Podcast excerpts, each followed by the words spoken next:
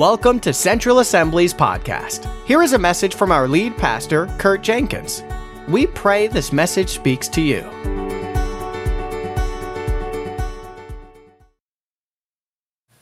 When you think about this, I mean, the Holy Spirit is this like seemingly intangible, cosmic being that permeates the entire earth with his presence. He's, you know, somehow mysterious and so incomprehensible that we may define him as actually unrelatable, but that's completely untrue. The Holy Spirit is here with us, and just as God and the Father and God the Son have personal qualities, so does the Holy Spirit.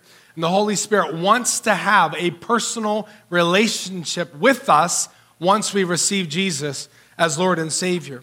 We're going to talk about that today. Uh, this first week on our series on the Holy Spirit, we talked about how the Holy Spirit, or how there are three unique and distinct persons of the Godhead that we call the Trinity the Father and the Son and the Holy Spirit, how they work in total unity with one another. How the Father loved us so much that He sent His Son, and the Son did everything He could to point us back to the Father. And when the Son died and was buried and was resurrected and ascended back to the Father, the Holy Spirit was sent, and the Holy Spirit does everything that He can to reveal the Son. So when we find the Son, we find the Father. And all three of them work uh, as the Godhead, all in unity. That second week, we talked about how the Holy Spirit is the breath of God. That when God was saying, Let there be light, and his voice and that was coming from his mouth, that that was the Holy Spirit riding on the words of the Father, doing the work of creation. And how when Jesus breathed upon the disciples and said, Receive the Holy Spirit, that was the Holy Spirit being injected inside of them as a living, tangible proof that God is their Father. Last week we talked about being born again in the indwelling of the Holy Spirit. How the moment we say yes to Jesus, we receive a new heart and a new spirit. Then the Holy Spirit comes to actually dwell within us. I encourage you guys last week, and I'll continue to encourage you. We have to slow down in our quiet times with the Lord and like sit on this and rest on this and realize that God loved you enough to literally implant His Spirit inside of you to live in you. At the moment you say yes to Jesus, your eternal life begins. The Holy Spirit, the same Spirit that raised Jesus from the dead, the same Spirit that lived in Jesus for the remainder of his life, as going up to be with the Father, lives in you. We live as if God's like a distant God and He's far away and we're throwing up what I call those Hail Mary prayers. But God's living in you through His Spirit. I think it, it, it, takes time to really allow that to hit your heart in a way that you can actually cultivate a relationship with the Holy Spirit. So I want to talk about it today. I want to talk about how we can actually know the Holy Spirit personally. How we can have a personal relationship. Listen, if the Bible says that we are to be led by the Spirit, then the Spirit's going to teach us all truth. And the Spirit's our advocate, helper, counselor, and guide. We should probably know how to interact with Him so we can know how to follow Him right? So if God says, This is the way I've put this in place, I'm placing my spirit in you and you are to follow him and live by him. Then, as we worship the Father, as we talk to the Father, as we pray to the Father in the name of Jesus through the power of the Holy Spirit, the Spirit is God's power on this earth. The Spirit is God's wisdom on the earth. The Spirit is God's knowledge on this earth. The Spirit is God on this earth. So as we're worshiping Him, we don't have to feel like we're worshiping something inside of us. We're worshiping the Father.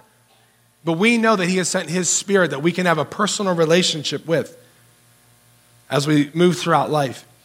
There's a lot of evidence that the Holy Spirit's in our hearts. We read a lot of these scriptures. I just want to retrack our minds back to last week. In 1 Corinthians 6 19, it says that our bodies are a temple of the Holy Spirit. God does not live behind a curtain in a temple that we go to visit anymore. God lives in us, and where we go, He is, right? It says the kingdom of God, it's not this intangible external thing. The kingdom of God is within you, scripture says. So when you're walking somewhere and you go somewhere, the kingdom of God should be showing up with you. He is showing up with you, but are we manifesting that? Are we hosting Him as actually believing that everywhere we go, we're a moving temple? Like, think about that. Everywhere you walk, you are a moving, mobile temple of the Holy Spirit who lives in you. Ezekiel 36, I will put my spirit, that's a capital S, that's the Holy Spirit. You get a new heart and a new human spirit. Your human spirit is regenerated. That's the lowercase s in those verses. But the capital S means that he's putting his Holy Spirit in you. It says to move you to follow his decrees. In Romans 8:15 it says the spirit again capital S that you received brought about your adoption to sonship which would be daughtership as well. We were adopted by him and we receive him as a down payment then. In 2 Corinthians 1 21 and 22, it says that he set his seal of ownership on us and he put his spirit in our hearts as a deposit, guaranteeing what is yet to come. This should get us excited to know that God has trusted us to partner with us in these ways. I mentioned this verse already. We've talked about it pretty much every week. In John 20, 22, Jesus is with his disciples. This is uh, the evening of his resurrection, okay? So he lives 33 and a half years. Those three and a half years, he's in ministry. He lives a perfect life. He's, he, he offers a perfect sacrifice, dies the perfect death. He's buried and he's resurrected. On the morning, he sees some people, he interacts with them. That evening, he's with them. They're still afraid. And he's talking to them and he's saying, Peace be with you. And it says, and with that, he breathed on them and says, Receive the Holy Spirit. So at that moment, they receive that Holy Spirit. And then later on, uh, just a few, just about a week later, a little bit over a week later, uh, then they receive the Holy Spirit. The baptism in the Holy Spirit, a mighty, powerful baptism. As I started looking at these verses here where it says, he breathed on them and says, receive the Holy Spirit. In the original Greek, the article the is not there. So what he's saying is, receive Holy Spirit.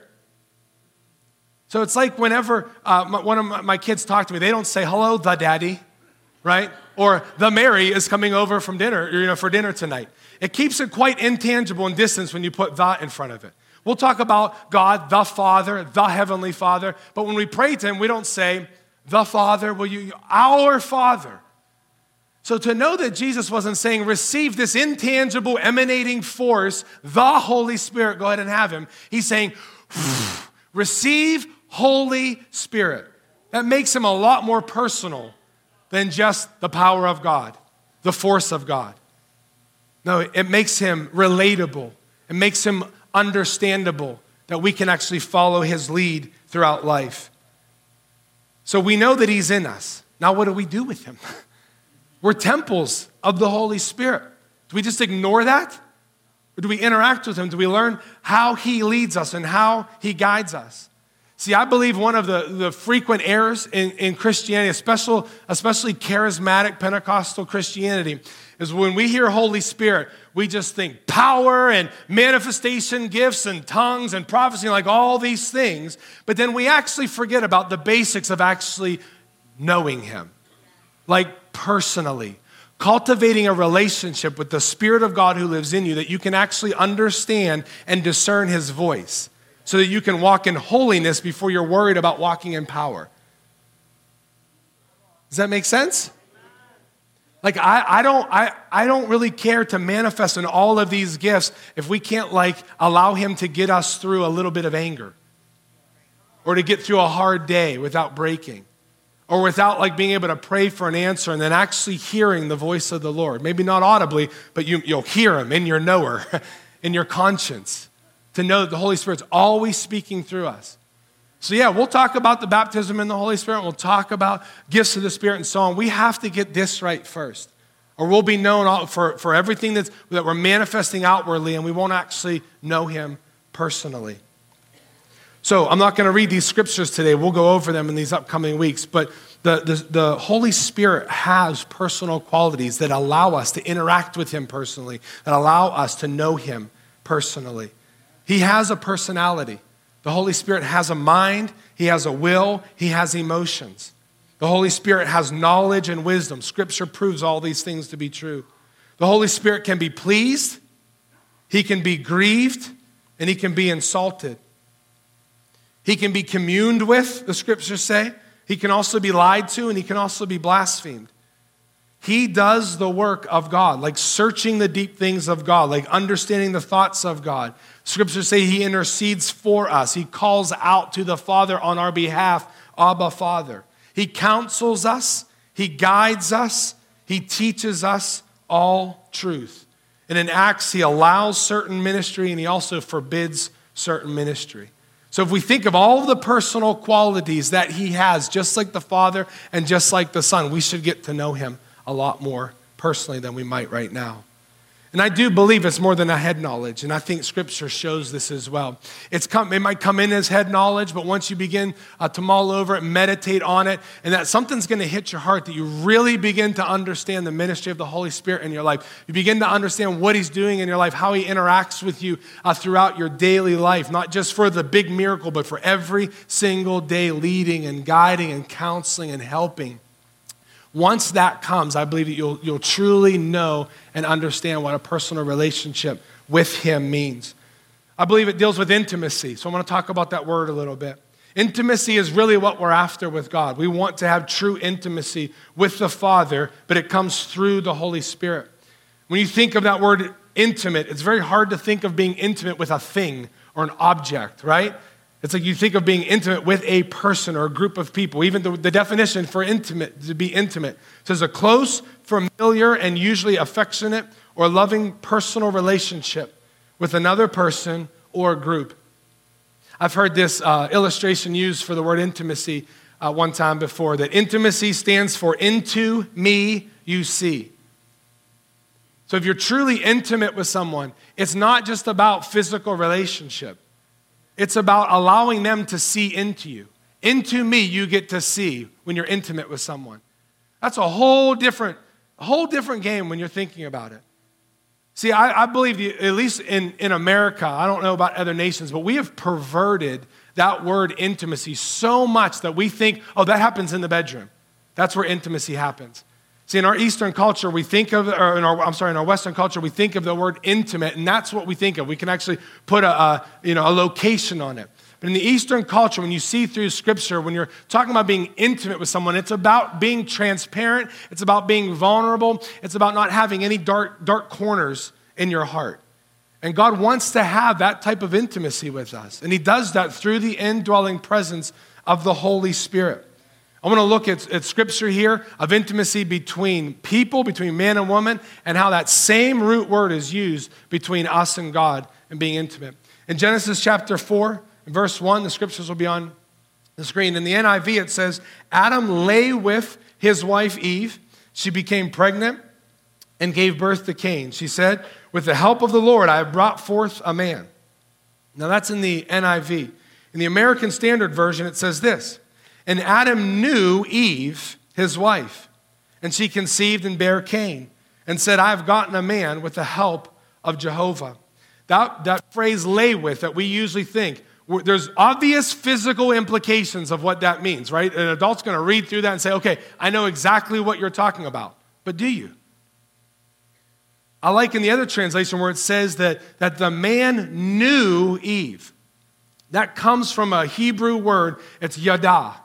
Y A D A. And what it means is to know, to notice, to learn, to reveal, to become known, and to realize. Did you notice that there's nothing physical in that definition?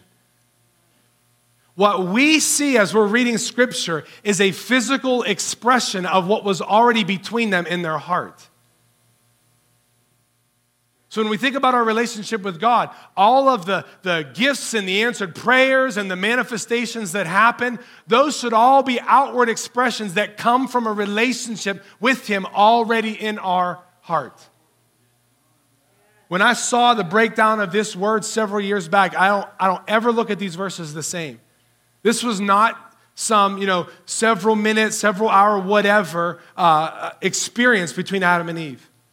This was an intimate relationship that they had, and out of that, children were birthed.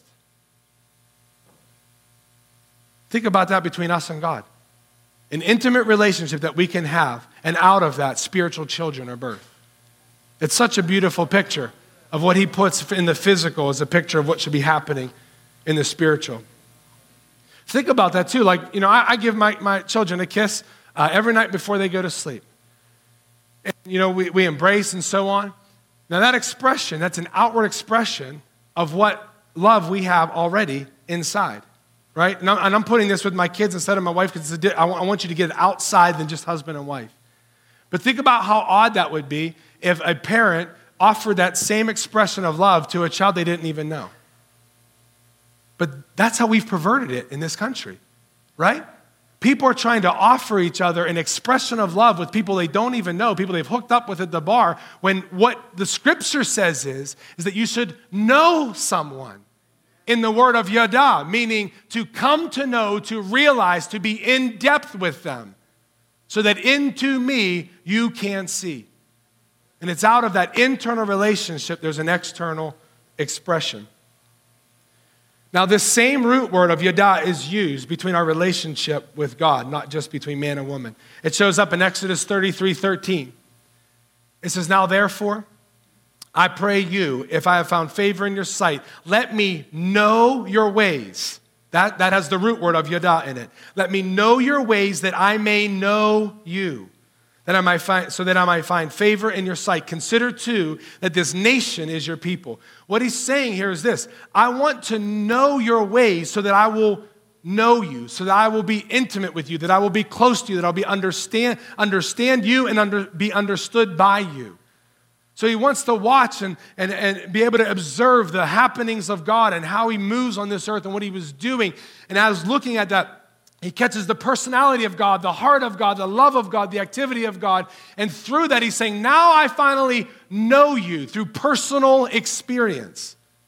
That's a huge difference in looking at somebody afar, from afar and just saying, Okay, I've watched you for a little bit, and now I, I have head knowledge about you.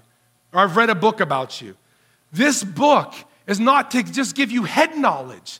This book is to draw you into an encounter with the one who wrote it. Oh, yeah, I know God. I, have I've memorized a few scriptures and I could find the verse and so on. No, that's not the purpose of this book. This is living and active. This is supposed to bring us into an encounter and an experience with the Father. So, like, I, I know Him.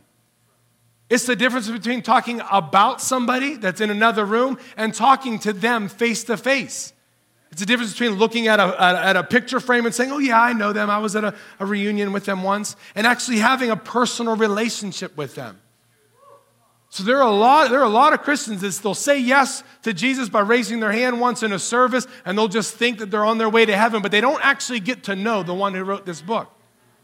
We'll see later on. The intent, the intent of eternal life is not to just say yes to Jesus one time and then think you're in. It's to know him personally. In Isaiah 43, verse 10, it says, You are my witnesses, declares the Lord, my servant whom I've chosen, so that you may know and believe me. It's the same root, this word has the same root word as Adam knew Eve. Follow this out here so that you may know me, be revealed to me, be intimate with me, and believe me, and understand that I am He.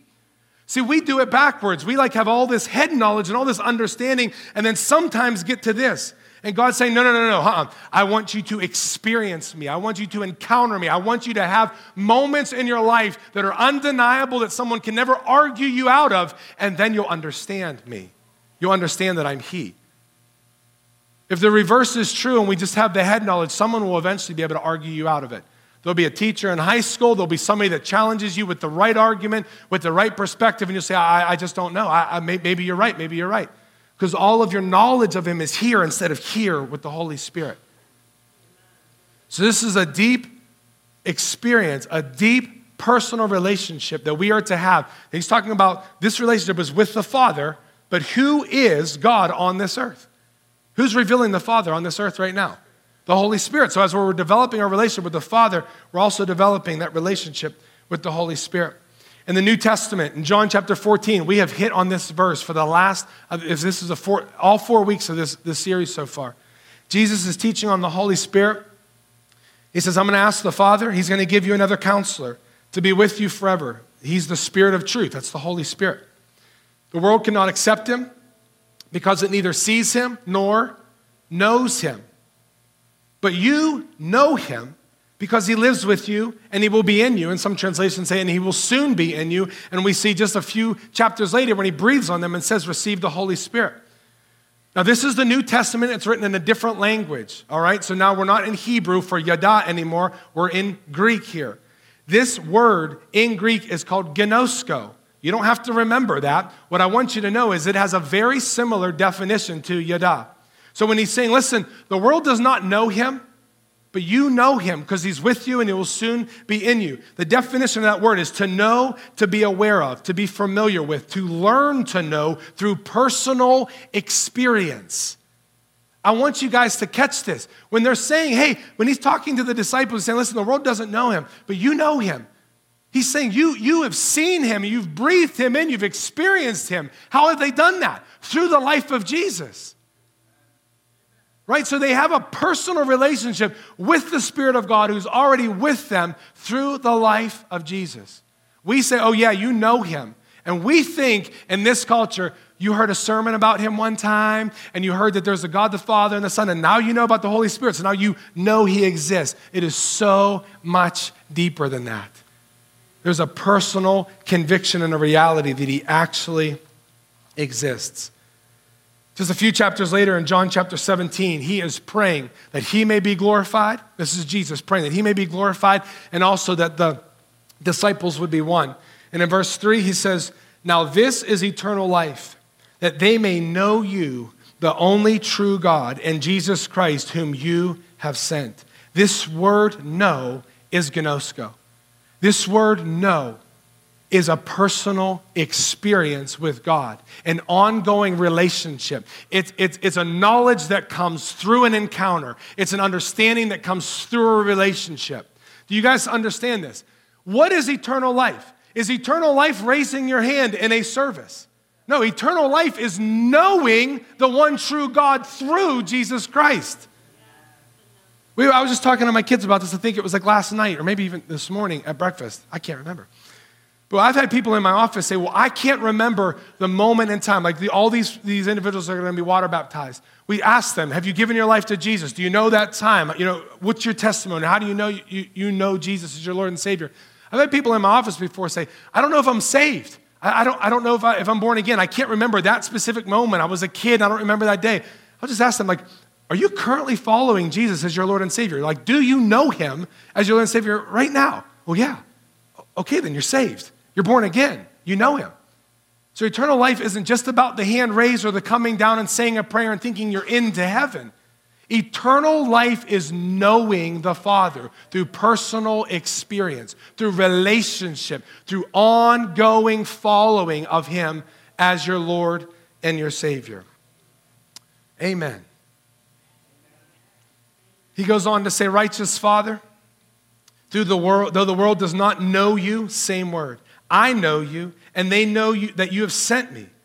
I have made you known to them and will continue to make you known in order that the love you have for me in them, or may be in them, and that I myself may be in them.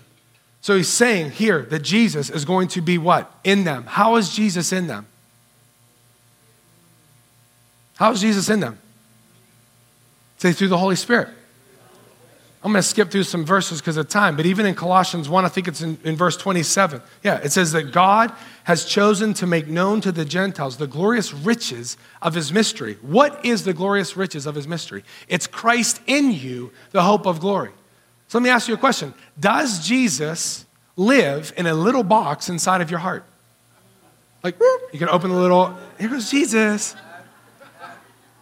There are several scriptures that say that Jesus lives in you, that Christ would be in you and you're in Christ. Got it. Pastor Chris is here. Kids are on this side. We're going to finish up in a moment. But it's not a small Jesus living in your heart, it's the Holy Spirit.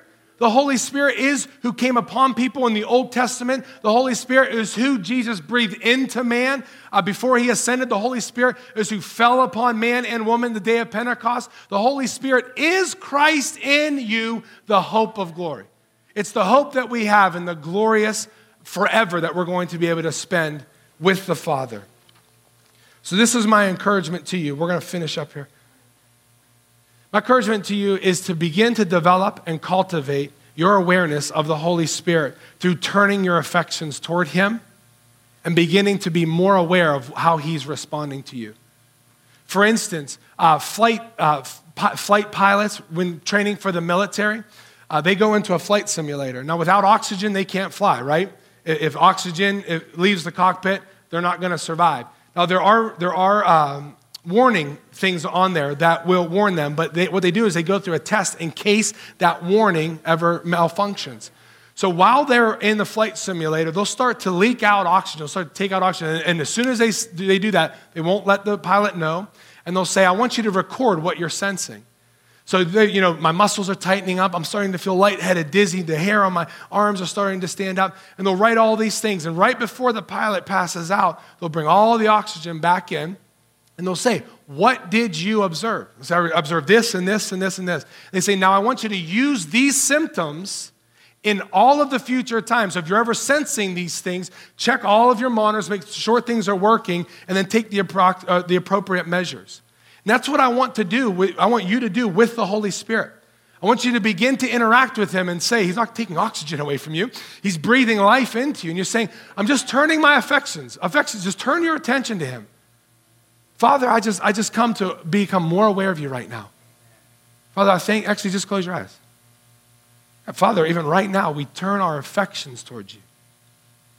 And God, though we're not looking for anything physical, what we are sensing in this moment and what we sense in our future times of prayer time, we want to use those as symptoms that you're in the room, that you're coming in a greater measure.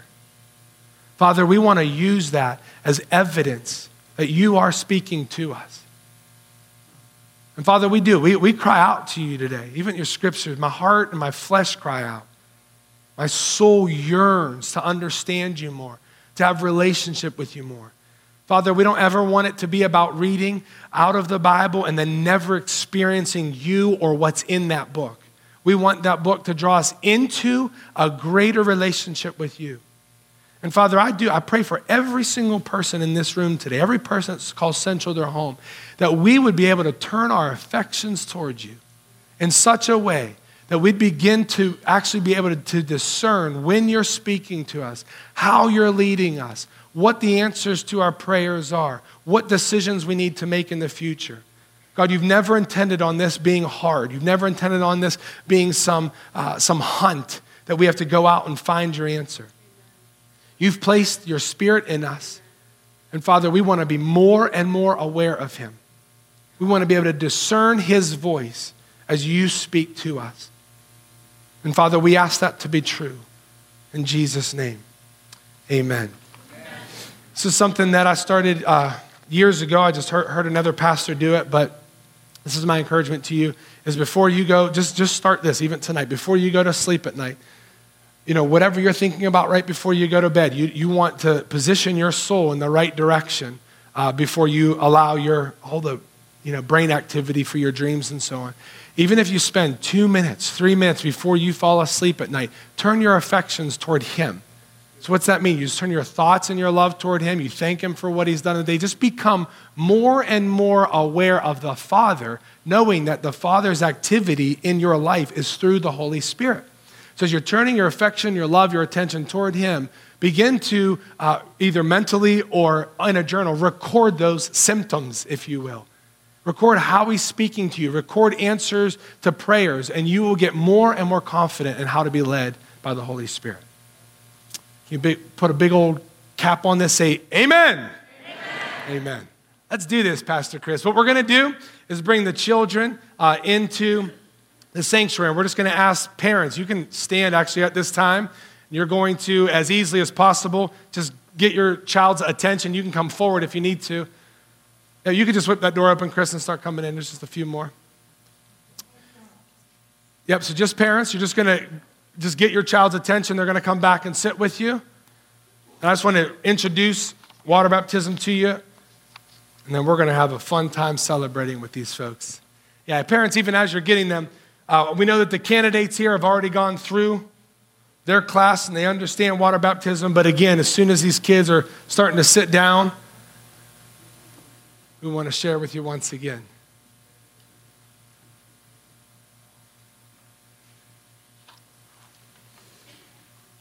All right, for those of you who might uh, be newer to water baptism or to church, I want to just explain just a few short things so you know what you're watching here.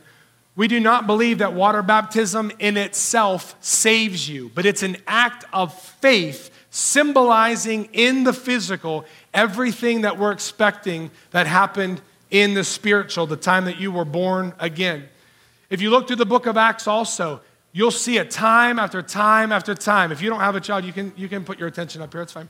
Um, time after time, as soon as people were born again, they were water baptized. As soon as they were born again, they were water baptized. In Scripture, in that time, they understood water baptism. They understood what it meant, how it, what it symbolized, what declaration it meant. In today's day and age, they're like, why are you putting me in water in front of a bunch of Christians? So we take time to teach what that means, how it is a declaration of new life. So what we're doing is following the pattern of Jesus, we're following the pattern of the book of Acts. Water baptism is an act of faith, saying the old is gone and the brand new is here. If you look through the book of Romans, or the chapter six of the book of Romans, it's a statement of death, it's a statement of burial, and it's a statement of resurrection. This is all found in water baptism. So it's basically this when you go down into the water, you are declaring the old sinful nature is dead. It's been crucified on the, Christ, on the cross with Christ. You're saying, well, Jesus kind of did this for me. No, he did this as you. He actually took your sins, He became your sin and went up on that cross. So when you're going under the water, when these candidates go under the water, they're saying, This is what happened to me in the spiritual. I have died to my old sinful nature. Every sin I've ever committed has been nailed to the cross. When they're under that water, it's a picturing as if that old man is ba- being buried, dead, gone, never to be resurrected again. There's also the pictures that as they're going into that water, and that water is rushing over them, like the blood of Jesus rushes over them and forgives all of their sins. And when they're coming up out of that water, it's a bold declaration to say, the new man, the new woman, the new life is here. I'm resurrected with Jesus, becoming a new creation. The old is gone, the new is here. In Romans 6, chapter, I'm sorry, verse 3 and 4, it says, Don't you know? That all of us who were baptized into Christ Jesus were baptized into his death. He says, We were therefore buried with him through baptism into death, in order that just as Christ was raised from the dead through the glory of the Father, we too may live a new life. This is what water baptism is. It's not just a spiritual exercise, it's not just one of the ordinances of the church. It is a bold declaration of what has happened to you spiritually, and you're doing it physically. I want, to, I want you to see three things quickly. When Jesus was water baptized in Matthew chapter 3, verse, starting at verse 16, it says, As soon as Jesus was baptized, that was a full immersion into the water. It says, He came up out of the water. So we see water baptism happened to him. It says, At that moment, heaven was open, and he saw the Spirit of God descending like a dove and lighting on him. And a voice from heaven said, This is my Son whom I love. With him I am well pleased. I want you just to see three things because we're going to be praying into these three things for these candidates. First, he was fully immersed into water to show us what true righteousness would look like, and that's what these candidates are doing today. Secondly, the Spirit of God actually descended on him. Jesus did not perform any miracles before he was water baptized. If you follow his life, it was after baptism, after water baptism, but more importantly, it was after Spirit baptism. The Holy Spirit came and fell upon him, descended on him in that moment. And then the voice of the Father spoke audibly to Jesus at that moment. So, what we're going to do uh, in just a few moments, we're going to send a prayer team back that's actually been paired up with each one of these candidates. And they're going to go into the tank here. And of course, you can't see it because of our wall. You'll see it on the screen. It's right behind that curtain there. And we're going to go into the water. And after that, just a prayer partner is going to spend some time. And we're going to just trust that the Holy Spirit's going to come and fall upon them, just as He did uh, the day Jesus was baptized. And we're also going to pray that the Father speaks audibly to them, not in a weird way, just through the voice of the person praying with them. Does that make sense? We're going to pray that the Lord, the Lord speaks prophetically uh, through our team. But first, we're going to have uh, Sharice bring up the candidates. We're going to share with you briefly. I'm going to ask that the prayer team just make their way back now so you can get uh, the towels set up and just begin interceding for them as they present today. So you guys can come on up at this time. I just would encourage you as a church family to position your hearts to be in prayer for those who are here today and stay through the very end of service to celebrate with our church family who is choosing to be baptized today. We have a great bunch of uh, family members coming to be with them. We have a great amount of children who have chosen to be baptized today as well. So, as everybody's getting into place, um, there's nothing better than knowing Jesus. Amen. And as we know Jesus, we know the Father and we know the Spirit. I have personal knowledge of a lot of the people who are going to be standing before you today, of the true transformation that has happened in their life, not only for some of the children, but also for some of the adults. And what they're going to be doing today is they're going to be sharing with you from their hearts about that transformation in their life. And just be encouraged. Let your faith be built today.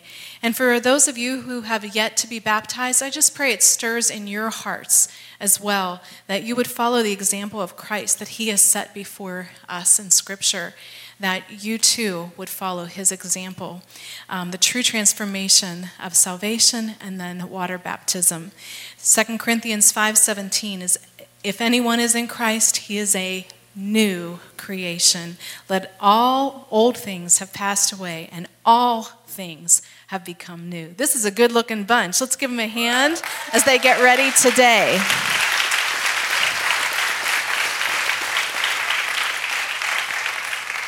So they are raised to life today in their decision for baptism. I'm going to read um, a series of questions for them. They've already been uh, trained in their um, Wednesday night class for baptism training, and so they're fully aware of what we're going to do next, and then they're going to be reading to you um, their stories of transformation. So, candidates, are we ready? Everybody ready? Okay. So, the three questions are as follows Do you admit that at some point in your life you have sinned against God and that you need a Savior? If so, say, I do.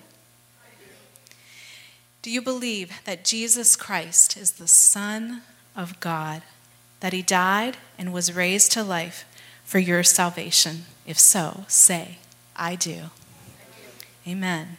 And do you confess now that Jesus is your Lord and Savior? If so, say, I do. Amen. Amen. So we're going to start with these stories, and our first candidate today is Tony Giacalone.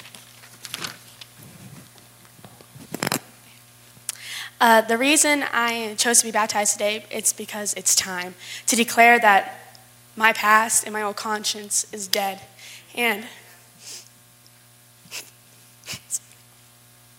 my new identity and my new conscience is found in Christ and not of this world. So my old love, my old life is now being put to death. And the joyful new Tony is going to come back. Amen.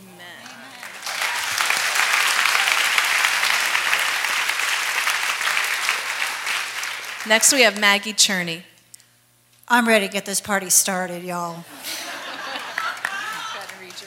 I am so sick and tired of being sick and tired. I'm so tired of the whining and the wailing he has changed my wailing into dancing. He has removed my sackcloth and clothed me with joy. He has summoned me by name. And I'm starting over because I belong to Jesus now, y'all. Bring it.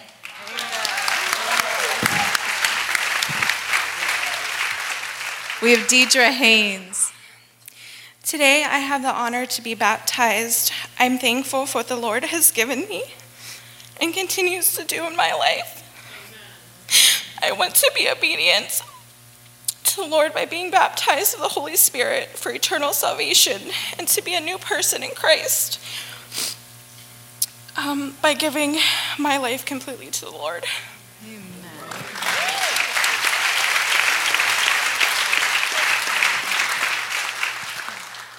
Jared Nolan, such a beautiful story with their family, marriage, and such a beautiful story of healing. And you'll get to hear some testimony come from this family soon to come. It's, uh, it's a freedom from my past, but I, so I don't forget where I came from and I can keep a constant state of gratitude.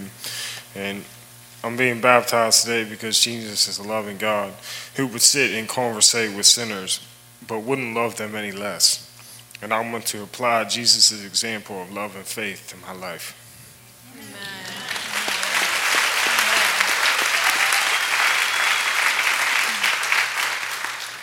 And what a beautiful picture from here on out that the young people of our church are saying to you, From my youth, I have known the Lord. Amen.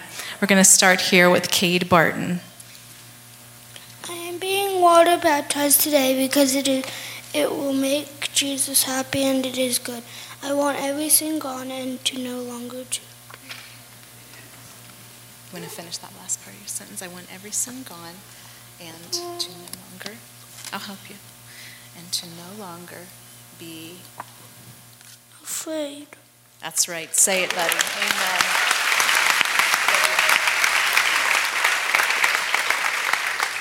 Amen. All fear is gone, just like we sang this morning. I am no longer a slave to fear. Amen. We are children of the Lord. All right. We have Dylan Falvo here. Dylan Falvo. Okay, buddy. I am being water baptized today because I want to show people how what God has already done in my heart. I'm looking forward to leaving behind all the sins and bad things I've done and done and leaving and living for Jesus for the rest of my life. Amen. Amen. Good job. Job. This is Jasmine Gruda, and if I may, yeah, go ahead. If I may briefly share, the first time I met Jasmine, I briefly asked her at our first time. I was like, "Hi, you know, do you do you attend church here? No. Do you attend church somewhere?" She went, "Mm-hmm." And I knew that it wasn't the full truth. And then she started hanging out around here. And the transformation when she met Jesus, her eyes became brighter, her countenance completely changed, and she has been full in from that first moment on. All right, Jasmine.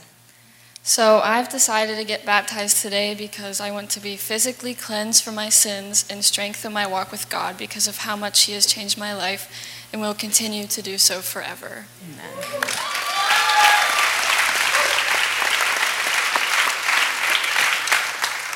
We have Natalie Brock. Today I'm being baptized because I want to be completely obedient to Jesus. I want to take the next step, and I want to live my whole entire life for Him and Him alone.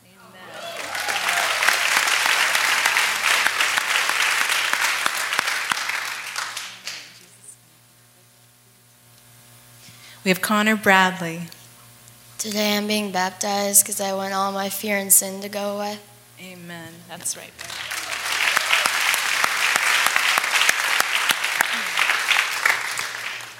We have Kiera Harmon. Kiera is one of Miss Amy's friends from Washington Estates.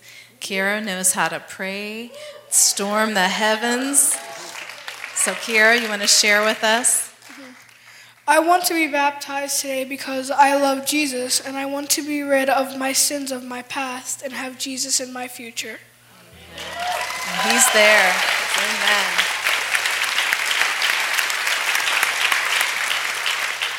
I'm going to take a little step forward here. Okay. Well, we know this guy, and I have to hold the microphone because you know he gets he talks really fast, but he gets a little long-winded. So we love him very much. This is Pastor Chris, our children's pastor. What would you like to share with us today, Pastor Chris? Well, where, where should I begin? No. uh, years ago, I was baptized on a military base with a chaplain, and I had no idea what I was doing. And as I grew in my walk with Jesus, I realized how significant and important that it was.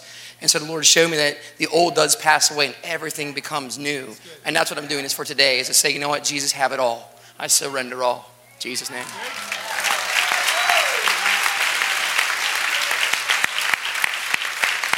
And so, parents, when you are home today at lunch and just have that the opportunity to, to share with your children that the representation that your children's pastor has taken this to heart again and making a true example to your children um, in ministry and in his walk with the Lord. And it wasn't just something that was long ago and it just didn't kind of settle with. So now he's making it that true example. So just take that time over lunch today with your kids. Um, last but not least, there's these two little guys here on the end. Um, your parents must be very proud of you today. These, this is Levi and Samuel Jenkins. These are Pastor Kurt and Teresa's children. So, what would you like to share today, Levi Jenkins? Um, I'm being baptized today because I fully understand what being baptized means. I want to share that I'm coming out of my sinful nature and coming into my new body. I want to live my life for Jesus forevermore. Good.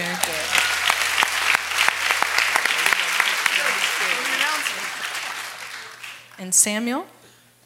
Water baptism means to me that it's a symbol when you are above water, you are in your old sinful nature, and when you go down in the water, you're dying to your old self, and when you come out of the water, it's a symbol that your sins are forgiven.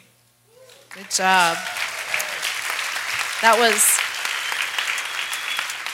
that was a sermon in a sentence, and maybe somebody might lose their job. I don't know. All right, you guys ready? Pastor Todd, lead them on. Amen. It's time to go take a dunk. So we've behind the scenes we've had so many people getting things prepared and organized. Towels have everybody's name on them. They've got their bags for wet clothes with their names. Everything's prepared. The hallway's warmer back there for people when they come out. The worship team is set today. We're prepared today for some worship in between our sets, and so we're just doing things a little bit differently, um, and we hope that you'll be part of it. So they're getting ready to be baptized. Again, Pastor Kurt mentioned that everything will be on the screen here above. So if you're wondering, where, how are we going to see it? It's going to be on the screen. And so, Pastor Adam and the team are ready to just flow in and out of some celebration worship with us as um, those who are being baptized um, prepare for that. You'll see different people in the tank today those who um, have been ministering and discipling different people um, through, their, through their walk with the Lord, different pastoral team members. And so, you might be wondering, and uh, the, the parents are also going back so they can be a part of that as well. Just a special moment for them. Let's pray as they get ready to just partake of this uh, just spiritual moment with the Lord. Father, in the name of Jesus, from the smallest to the tallest in that, in that line, I just ask for just an outpour of your Holy Spirit, just to bless each one. I just ask, Lord, that you would minister to their hearts. We just thank you, Lord, that their nerves are just signifying that it's a, this is a good day for them. And I ask, God, that you would just bless them you would minister, Lord Jesus. You would stir that water. You would bring healing. You would bring restoration. And the old would fall off and the new would be restored. In Jesus' mighty name, we thank you for it. We call it done. And everybody said, Amen. Thank you for joining us. Be sure to check us out on the web at centralconnect.org.